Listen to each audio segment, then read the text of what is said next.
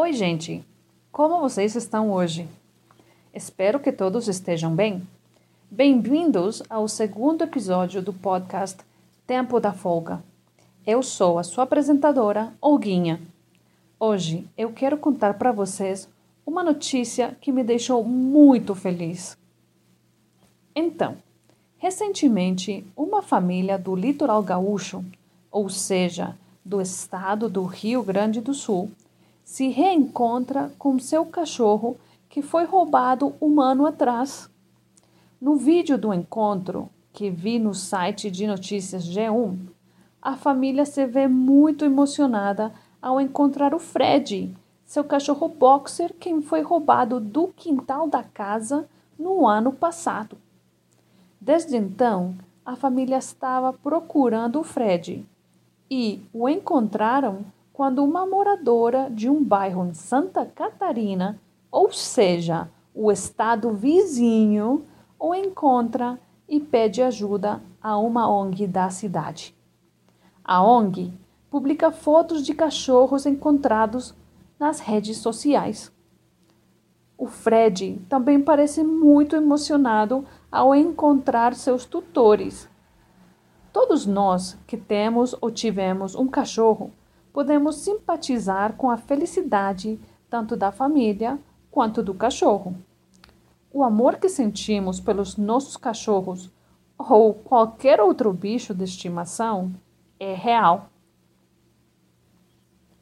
Inclusive, a conexão entre os humanos e os cachorros faz parte da nossa história. Os cachorros foram a primeira espécie a ser domesticada pelos humanos. Estas maravilhosas criaturas nos acompanham desde o final da última era do gelo, há aproximadamente uns onze mil anos, segundo um artigo publicado no site de notícias B B C Brasil. O artigo comenta um estudo recente publicado na revista Science, que analisa o D N A do cachorro. Nele, os pesquisadores revelam que todos os cães modernos derivam de uma única raça de lobo, que já está extinta.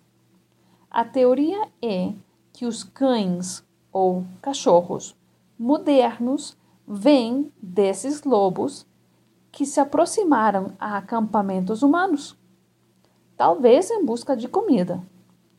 Depois de domesticados, eles serviram como companhia para os momentos de caça ou como guardas enquanto os humanos dormiam. Mas exatamente como aconteceu essa domesticação não está claro e continua sendo um mistério para resolver.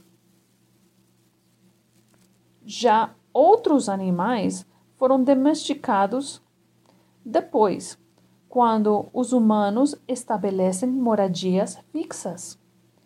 Os gatos, por exemplo, provavelmente ajudavam nas fazendas, no controle de pragas, como ratos e ratazanas.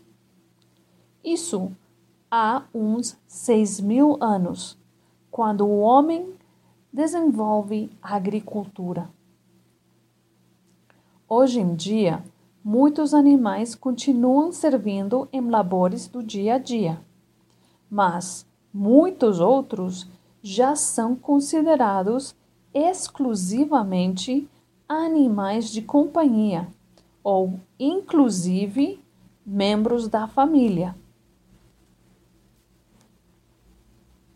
Desde dois mil e quinze, já temos informação do Instituto Brasileiro de Geografia e Estatísticas, I B G E, de que as famílias brasileiras tem mais animais de estimação do que crianças. Hoje em dia, o Brasil é o segundo maior mercado do mundo para o segmento de pets. Só perde para os Estados Unidos.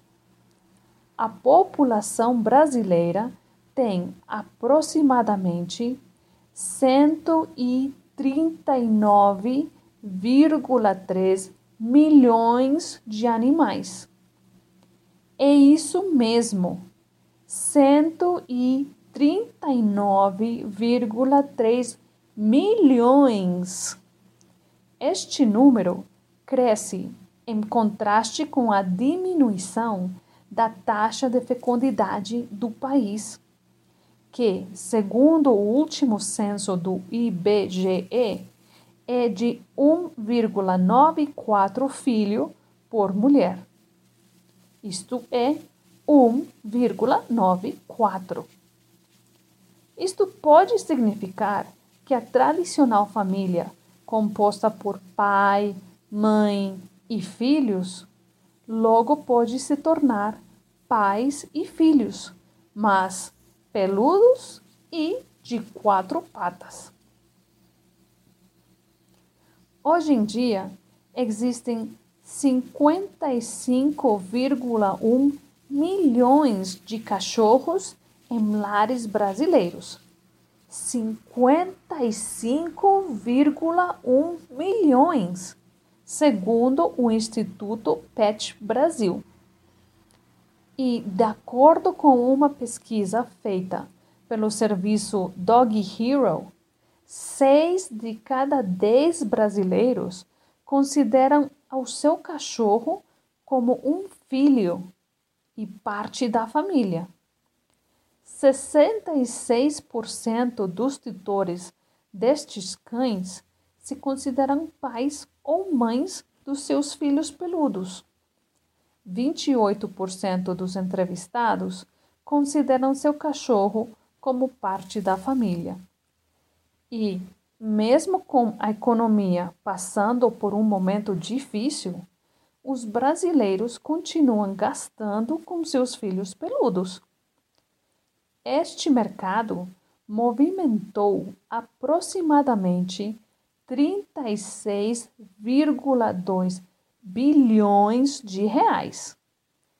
De novo, trinta e seis vírgula dois bilhões de reais em dois mil e dezenove, oferecendo uma gama infinita de serviços para estes filhos peludos, desde o mais comum, como clínicas e pet shops, como também vemos outros serviços, creches, passeadores, padarias, bufês e até spa.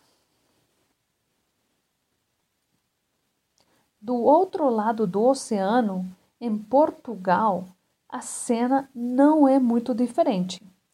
Desde dois mil e quinze, também observamos a mesma tendência. Mais cachorros e gatos do que crianças nas casas portuguesas. Hoje, cinquenta e quatro por cento das casas portuguesas têm um animal de estimação. Isto representa cinco vírgula oito milhões de animais. cinco vírgula oito milhões, ou quase a metade da atual população do país. Os bichos mais comuns são cachorros e gatos, seguidos por outros animais como pássaros e peixes. Em Portugal, existe todo um marco regulatório onde os tutores devem registrar os seus animais e o espírito da lei é desenvolver normas de prevenção do abandono animal e de promoção da detenção responsável. Este registro é obrigatório para todos os animais de companhia nascidos dentro do território nacional português. Cada ano, estes animais de companhia ganham mais direitos e, mesmo que no Brasil não sejam considerados objetos, também não são considerados pessoas. Mesmo assim, têm direitos garantidos por lei. Inclusive, no caso da separação de um casal, é a vara de família quem decide quem ficará com a custódia do filho peludo. No Brasil, está em análise um marco regulatório dos animais de estimação pela Comissão de Meio Ambiente. Inclusive, o Instituto Pet Brasil está promovendo um R G Pet. R G é a sigla para o Registro Geral e ele é o documento de identificação oficial do Brasil. Ele é considerado o documento mais importante para um cidadão. Isto é porque ele representa a identidade da pessoa registrada. Em Portugal, este documento era chamado bilhete de identidade, ou B I, mas agora é chamado cartão de cidadão. Já imaginou seu filho peludo com um documento oficial? Que fofo! E você? Como responderia a seguinte pergunta? Qual é a frase que melhor descreve a sua relação com seu bicho de estimação? Eu sei a minha resposta. Coloque a sua abaixo, deixe um comentário ou compartilhe uma história do seu bichano no nosso Instagram ou no nosso blog. A gente se vê no próximo episódio. E, até então, continuem curtindo o seu tempo da folga.